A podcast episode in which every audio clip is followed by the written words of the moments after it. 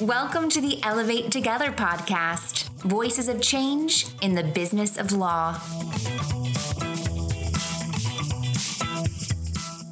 Hello, this is Nicole Giantonio, the head of global marketing at Elevate. The podcast episode you're about to hear is the third episode in our Next Normal Leadership series, featuring Elevate's chairman and CEO Liam Brown talking with general counsel from leading organizations, law firm managing partners, and law company CEOs about leading during this time of change. Today's guest is Karen Klein, the Chief Legal Officer at Relativity. Relativity makes e discovery and compliance software to help people organize data, discover the truth, and act on it. This exchange between Liam and Karen focuses on legal professionals as leaders and clearly identifies why we're seeing more legal leaders advancing within business. So, why don't we start out with getting to know you first? So, would you give a view of the arc of how you actually ended up in the role that you have today? Interestingly, this is my foray back into the Chicago software company market. I started my career back in 1995 as a corporate associate at a large law firm in Chicago, Muchin and Rosenman. I was working on a lot of deals for various clients, and one of the largest at the time clients of the firm was Platinum Technology. Platinum was based in the suburbs of Chicago, large business to business software company. And I certainly couldn't have called myself a technology lawyer by any means at the time. I was a young associate working on corporate deals, but I got to know the general counsel of Platinum and they were looking for someone to come in house and work on a lot of the software licensing. And my first comment to him was, I don't really know much about software licensing. And his view was, you're smart, you understand liabilities and risk, we can teach you the rest. So I went there and spent a little over a year at Platinum, anticipated staying there longer, but we were sold to Computer Associates. And I wasn't interested in moving to the East Coast with uh, Computer Associates. So I thought I was actually about eight months pregnant at the time when we finished the deal. So I thought, well, I'll have this baby and we'll see what happens. I was in the hospital having my oldest daughter, and the next day got a call from InstallShield Software Company, which was a hmm. small software company, very fast growing in Chicago at the time. And I went there as their first general counsel. So that was my software career. And that's where I really learned technology and software. Interestingly enough, a couple years later, my former boss from Platinum had gone to Orbitz. Orbitz was in Chicago, was a travel technology company, one of the OTAs that was owned by the large airlines. And that started my 17 years in the travel technology space. So I spent 17 years at a combination of Orbitz, Kayak, and then HotelTonight. Took Orbitz public, took Kayak public, sold Kayak to Priceline, was also at HotelTonight for a number of years and really thought that was sort of the arc of my career, really loved it, enjoyed the industry, enjoyed the interplay of technology and all the legal issues, buying companies, doing deals, taking companies public. Those are all really exciting things to do in a career and things people don't always get to do more than once. From there, I really thought that I had done everything I wanted to do in travel. And I was approached by Ticketmaster a couple years ago and they were owned by Live Nation. And I thought, well, this is something different. I'll learn a new industry and I'll go there, work at Ticketmaster. And at Ticketmaster, I oversaw legal, government relations, communications, and the talent teams. It was a really big job, one I loved, an industry I found really, really exciting. Obviously, one pretty hard hit by this pandemic, but great people and just a really exciting time. I didn't really expect to leave there, but I got some outreach from the folks at Relativity one of the recruiters there and the CEO in particular, Mike Gamson, reached out to me and they liked my background at a lot of tech companies, a lot of the experiences I had been through, and my Chicago connection. And that was exciting to me. The idea that I could sort of round out my career by coming full circle, coming back to a quick growing emerging growth company in the Chicago area focused on software. I accepted the job in early March and started in June, and I'm back in the Chicago tech market. Did you go through one of those COVID onboardings where you actually didn't get to meet anyone in person for a little while, or did you manage to make it in under the, the wire? No, actually, it's an interesting story. I accepted the role about a week before the shutdown started. Mm. And I had anticipated that I would give notice, give at least give about a month or so and start sometime in, in late April. And then COVID hit. And for the industry I was in, the live events industry, it was probably several years worth of legal issues, let alone the issues with you know, from the talent side that I also ran because the impact on employees, the communications were going crazy. So I actually delayed my start here at Relativity. And one of the things I can say that was really impressive about the CEO here is that when I came back to him a few weeks later and said, I don't just need a couple weeks, I think I need a couple months. I really it cannot in good conscience leave with everything so up in the air. I really need some time for things to stabilize a bit before I come on board. And if you need to move on and go with another candidate, I completely understand. He said, no, if it's a couple months, we can wait for you. They have the good fortune of a retiring GC who's been helping with this transition and has been a great resource for me at Relativity. So I delayed and I stayed and got things, you know, sort of underway at Ticketmaster managed through some of the biggest parts of the crisis, obviously not through all of it, departed the end of May and started here beginning of June. So by then, everyone was remote. Everyone was online. Relativity was in a really good position. They really were equipped to work from home and to move the employees remote. Let's talk a bit about manager leader distinction. What comes to mind for you as the characteristics of managers and the characteristics of leaders? I think a manager is a title and is a set of roles and responsibilities. So if you are a manager of people, you have some very clear expectations of what your role is as their manager. You're setting a clear vision for them. You are making clear what they need to accomplish to be successful. You're giving them feedback. You're rewarding them. You're sort of managing that team of people or that individual person. Leaders could be anyone in an organization, and an individual contributor in an organization can still be a leader. Leadership is more about inspiration and overall vision. So I would call a manager more of a coach, and I would call a leader someone who is inspiring and sets vision. So hmm. someone could be both, or they could be one. The best managers are also leaders, but you can have some fabulous leaders, thought leaders within companies who are not necessarily managing people. And maybe that's a skill set they don't want. Maybe they hmm. don't want to manage people. So that's how I would differentiate the two. Yeah, that's really interesting. We actually have in our company a distinction. We have some groups that are, for example, our global leadership team mm-hmm. is different from our business management team. Our business management team are people who are business unit general managers and they have a whole bunch of roles, responsibilities, outcomes that they're responsible for. Global leadership team, as an example, to your point, they are these social leaders, the ambassador leaders. They are, and they could be anyone in the business. That's an interesting distinction. Did you ever see yourself with a legal background as having a future as a legal leader? So, first, I think it differs if you're in a law firm versus in a company. For me, it's part of what interested me and attracted me to in house. When people ask me about being in house and how you're effective and how you rise to be a GC, I think there is a different trajectory to be successful in house than at a law firm. At a law firm, mm-hmm. it's pretty hierarchical, it's pretty clear stepping stones. You generate business and you build a book of business and you do all these things and you become a partner. And that's, I guess, seen as a leader. Whereas in house, having that influence is not just within the legal team, it is across the business, right? And it really is about being a value add part of the business and an ability to be a trusted partner to the business people. So I think while your primary role is to give legal advice, the way you truly add value is to really learn the business. And that was the part that I found the most interesting. Learn how the products and services your company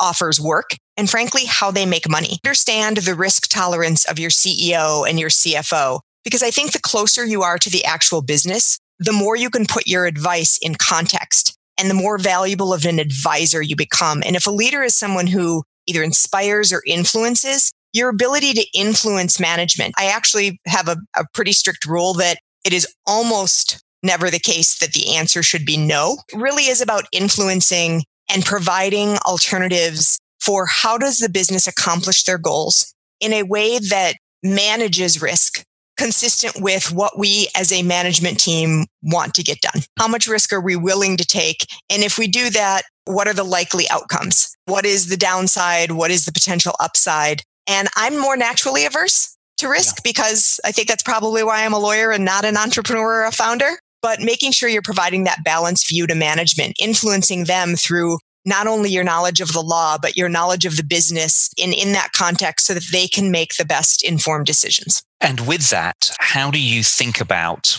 that role of the lawyer leader in the business as part of the business with the stakeholders that are the people in the organization. I'll say the management of the organization, and I mean that in its broadest sense, and then the board of the organization. How do you synthesize and move between all three of those? Do they have the same requirements? Do they vary? I'll start with internal to a company and the executive team versus sort of management. I think that First of all, there's a macro level challenge that exists for any in-house legal department. And that is how are you viewed and what is the perception of the executive team toward a legal function? And some of that you're building yourself through those relationships. But if you arrive somewhere and there's a preconceived notion of legal is this barrier to get over, or, oh, we have to do this and get it past legal, opposed to legal is a value add and they have a seat at the table and are important to our overall view. So that's in a best case situation, you know, you have that true partnership with the other executives. So that's where you want to be, right? Because the truth is legal is not a revenue producing function. And there's always the challenge of demonstrating the value you provided when the value you provided might have been avoiding risk, avoiding a cost that is very hard to demonstrate. There's the management level and throughout the organization. For them, it really is about helping them achieve their goals. And Knowing throughout the organization, what is the sales team trying to accomplish? They need to get their goal for the year is they have to get this much new revenue in or this many contracts. How are we structuring our legal team to partner with them to make sure that we're getting their work done in order to help them achieve their goals. Blocking and tackling logistical and how do we get it done? How do we get the work done? What tools do we use to be efficient? What positions do we take? When you move up a level to the executive team, it's more strategic. So your advice is more of the overall strategy. What are the very sort of high level strategic things the company is trying to achieve? How are we going to get there as a company and what role does managing risk play in that? For a board, because they're not involved in the day to day, it is both a function of making sure all of just the good corporate governance is happening and that they have a confidence that the company is doing things in ways that are compliant, that we're complying with regulations, all of the things that we're required to do, but then it's also being a resource for the board. I've had different situations. I've had VC backed companies. They would call me in advance of meetings and how are the founders doing? How is it going? There's this relationship of trust with the lawyers or there should be. And then I've had boards where, you know, it was more they were looking just for that high level advice at the larger events of a company. So you really have to gauge and get to know your board and what their profile is, what they're looking for from management. And it can also have a lot to do with what their relationship is with a founder or a CEO and how much more they need you in part of those conversations versus just a bit more in the background and always being sensitive to that. It's important to remember as the general counsel, you ultimately serve the company, not an individual. So that can be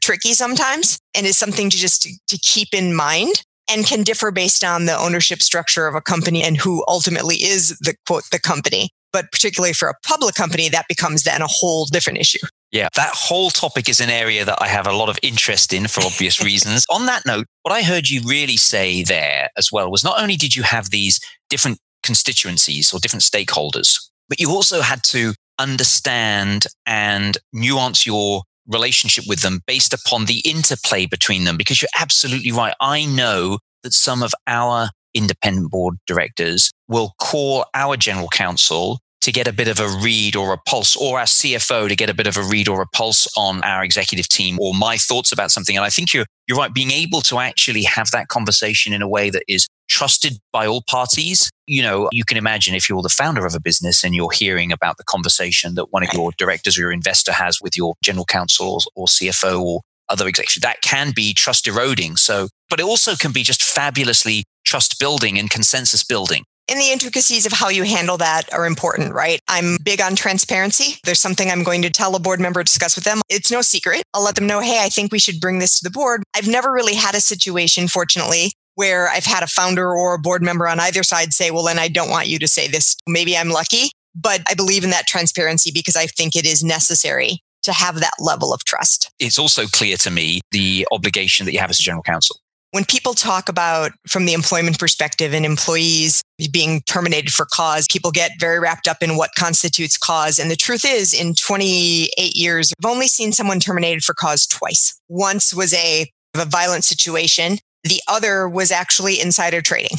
And that is a bright line. There is absolutely no question the answer is you will be fired. I don't care if it is the, you know, CEO. And again, I count myself lucky that in all those years, it's only happened twice in my career. Yes, there are some bright lines. But you do have to know yourself, don't you? Because there's always this sort of in the background, where are the lawyers in the business? And I think that if the lawyers in the business, if the only time you see them is when there is this real kind of bright line problem, then in their defense, they're just not embedded and engaged in the business. If, on the other hand, you see them in the business, yesterday we had a very thorny discussion with a potentially a significant new customer. People come to our company from different places, and this relatively new salesperson, I could tell, was concerned about bringing the general counsel to that uh, contract negotiation. But the fact that the GC participated, everyone's shoulders went down because the GC, to your point, understands what the business people are trying to achieve, etc. Today we had the fabulous news that we've won this new piece of business, so everyone's really happy.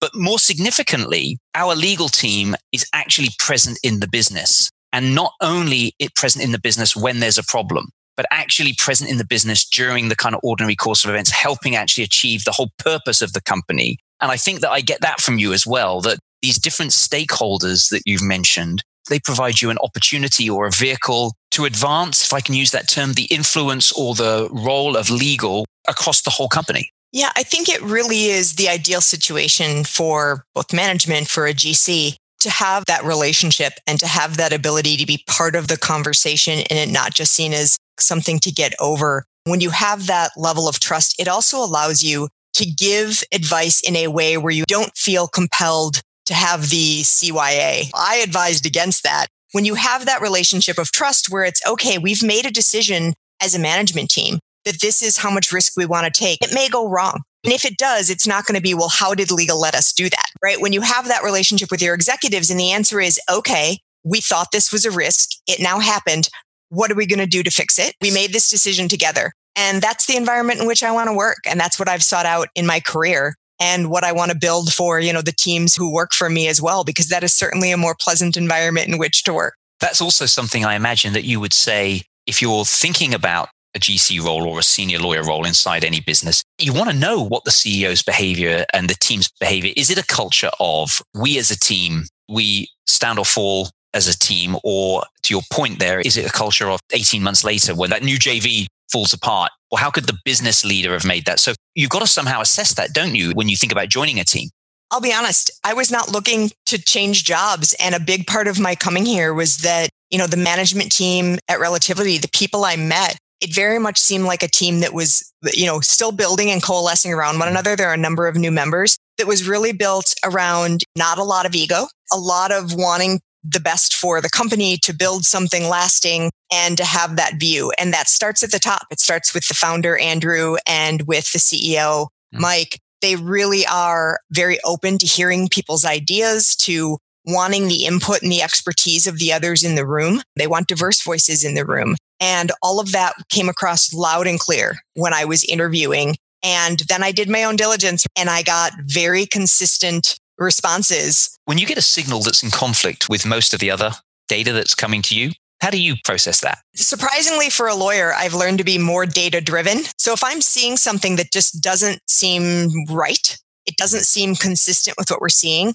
I do think the key is to ask for more data. If something seems off, I'll ask the questions. I'll frequently seek out whoever is more of the expert in that area and say, what am I missing here? It appears this way to me. Are you seeing that or is there something I'm missing? And not just to try to elicit agreement with me, but to truly learn and understand is there something I didn't get that maybe explains why this seems off to me? If I continue to feel like, no, this is off and I'm seeing more of it, hopefully at that point, others are seeing the same thing and you're expressing it. But the worst that could happen is you raise it and people convince you otherwise. And you're using your logic and your brain and, and working through it and realizing okay i've raised it. It's been answered. Or maybe there's more risk here than i would take but people have thought about it. Really do think you have to challenge your own conventional wisdom sometime. Are there any traits of winners and losers that you think are applicable to the profession? A willingness to look hard at your business and how you are claiming success right? So, one example I will give looking back after 9 11, I was at Orbitz when 9 11 happened. I had been there about six weeks. The airlines told us, you know, it's been nice knowing you. Nobody expected Orbitz to survive 9 11, right? Because the travel industry as a whole was obviously suffered dramatically. And we were a startup funded by airlines who were now hemorrhaging money. And nobody thought we would survive. And, you know, there were some decisions made by management coming out of that that some may have questioned and may have said, was that the right decision? Should we do that? One of them was starting to charge a fee, which up until mm-hmm. that point was not. And that willingness to take a risk, but do it again with data, with mm-hmm. research, with understanding what an impact it would have. I think that same willingness to look at your cost structure, to make the hard decisions. There are some fundamental things that any business needs to do well. You need to continually look at your cost structure. Is it the most efficient cost structure for what you're doing? And that doesn't just mean cut there may be times, and this pandemic is one where there may be companies that need to cut back. There may be others who see it as an opportunity to double down. Tough decisions and they're scary decisions. Because if you get it wrong, what does it mean for the business? So I think whether I was in consumer facing companies that obviously travel and the live events industry by this pandemic hit incredibly hard, there are things you cannot control and then mm-hmm. things that you can. Focusing on those things you can control within your company on cost structure, on whether you're doing things efficiently, on where you think growth is going to come from. Are you managing to profitability in a company by just cutting costs or are you growing the company? Are you growing and coming up with adjacent things in your industry? Are you thinking of other ways to drive growth? Is it organic growth or inorganic growth? And really the fundamentals of how you build a business plan continue to apply even at later stages of a company's maturity, maybe even more so. How do you approach scary decisions? What is your recommendation to the people around you? First, I think in any crisis, there's opportunity. And there's the opportunity to really step up and be leaders. So when those scary decisions are facing a company or scary times like we've had in the last few months, I think a sense of calm and a sense of honesty and truth to your employees and being just really upfront and transparent about this is tough and we don't have mm-hmm. all the answers and we might mm-hmm. get some of it wrong. I think the same has been true of the racial injustice issues going on right now. I think a lot of people have been afraid to speak up under the, mm-hmm. you know, I'm going to say something wrong or I'm going to make the wrong statement and maybe it would just be better to say nothing or making a lot of statements but taking no actual action. So I think it is about having a plan and communicating it clearly and following through and accepting the fact that we might get some things wrong. But again, willingness to admit if we do make a mistake move on from it, learn from it, and be transparent with your employees. I think you gain their trust that way. I think that they see we're all human and they also might know, okay, it's okay for me to speak up or it's okay for me to make a mistake. As far as making the really scary decisions, um, I'll admit a little bit. It's why I'm the lawyer and again, not the founder or an entrepreneur because I, I am probably less risk tolerant than they are. But my role to them is really being that consistent voice of balance in explaining the potential downsides, but not being alarmist. Again, few instances where there's a reason to, you know, pound the table or be alarmist or say this is going to be the worst thing ever. It is being balanced and providing that stability and that view of here's what could happen, but here's how we can best manage this risk. We've talked about leadership. The sentence that I'm going to ask you to answer, and you can think about it for a moment, is leadership in tough times requires dot, dot, dot. And given the experience that you've had through some different recessions, as you, see, you know, through 9 11, through industry transitions, how you'd answer that. Leadership in tough times requires. How would you end that sentence? I think leadership in tough times requires honesty, consistency, and transparency. That's come through. You have gone a very long way to reassure me, there are leaders in law who can go even further. I really think that there are many people with legal training who don't feel comfortable stepping into this leadership role. And I think just hearing you talk today, all the things that you've spoken about are all things that, as I say, someone who isn't a lawyer, these are all the same things that I worry about. And you can imagine your colleagues worry about. It'd be great to be able to look back in 20 years and actually say this was a time when many lawyers actually saw and gained confidence from the people around them, like you, who actually stepped forward. There's almost a sort of imposter syndrome. I hear that businesses are embracing their legal teams more and more and more right now. So it just feels like this is a moment, a potential moment for lawyers in leadership to step forward.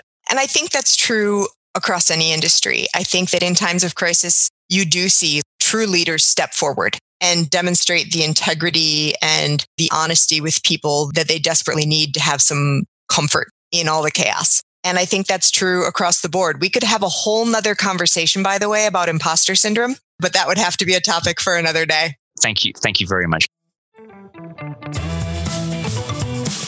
Tune in to the next episode of the Elevate Together podcast. Available on Apple Podcasts, SoundCloud, Stitcher, Spotify, and elevateservices.com.